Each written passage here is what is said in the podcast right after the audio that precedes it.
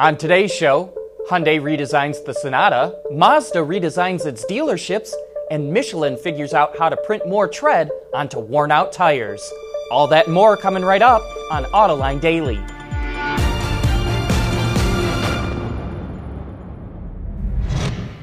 This is Autoline Daily, the show for enthusiasts of the automotive industry.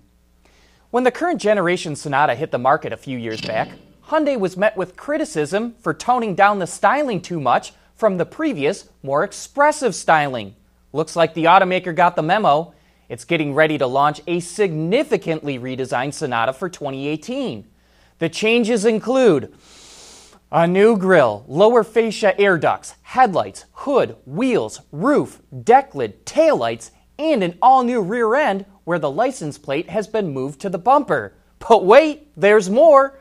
A new three spoke steering wheel, piano key buttons for the audio and HVAC controls, improved suspension, a new 8 speed auto trans for the 2 liter turbo engine, and standard blind spot detection with rear cross traffic alert. Oh, I hope you got all that. The 2018 Sonata hit showrooms this summer. And speaking of redesigns, Mazda is ordering its US dealers to redesign their stores. Mazda sales are going nowhere in the American market, so the automaker is working on ways to better engage with its customers. As you can see, the makeover will give the buildings a more modern appeal with an open concept floor plan. No word when we'll see one of these new Mazda dealerships, but it still seems to be in the early stages of development. Well, Panoz just unveiled an electric race car ahead of the 24 Hours of Le Mans, and that's coming up next. AutoLine Daily is brought to you by Bridgestone Tires, your journey, our passion. Dow Automotive Systems, advanced materials that deliver better results.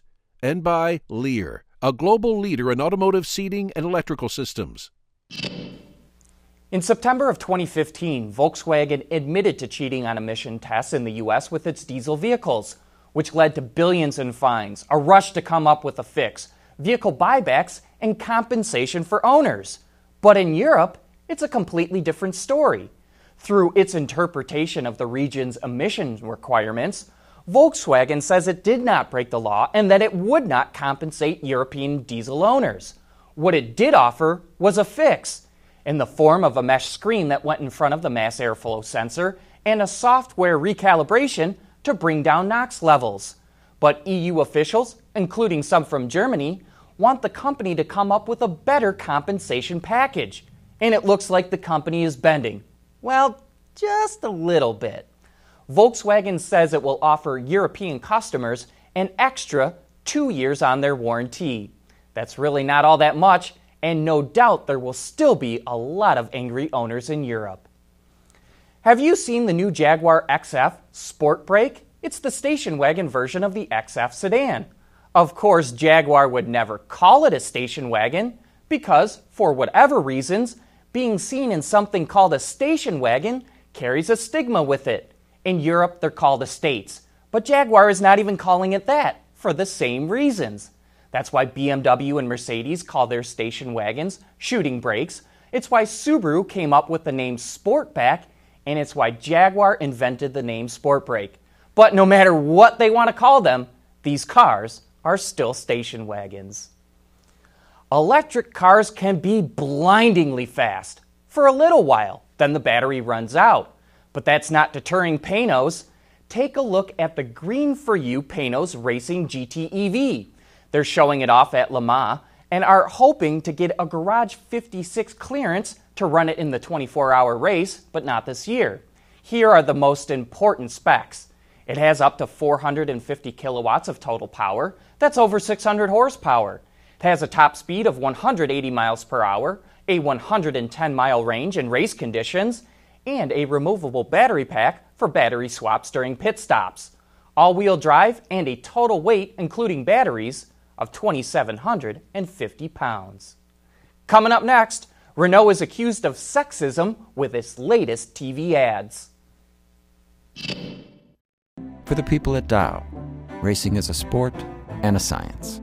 We enjoy one and learn from the other. But like most competitive people, we like winning at both. This is the human element at work. Dow. Michelin revealed a wild tire for the future called the Vision. It's an organic, airless tire and wheel that's made from biosourced and biodegradable materials. And with the help of 3D printers, the tread on the tires can be changed based on the level of wear or the driving conditions. It's also equipped with sensors to provide real time feedback to the driver and car.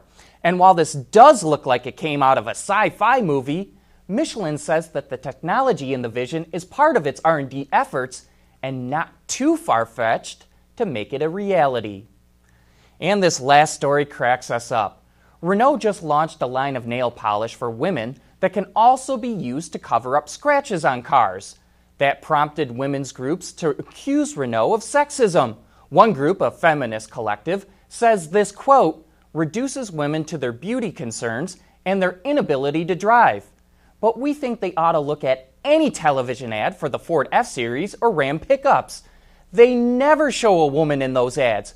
Quite the opposite. They're as macho as can be. In fact, they practically ooze with masculine testosterone. And yet, after decades of this kind of theme, no one has ever accused them of being sexist. And hey, be sure to join us this afternoon for Autoline After Hours.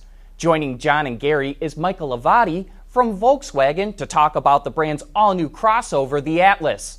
So if you have any questions about that vehicle, send them our way to viewer mail at autoline.tv, and then join us at 3 p.m. Eastern Time on our website, autoline.tv, for some of the best insider discussions in the business. That's it for today. Thanks for watching, and please join us again tomorrow.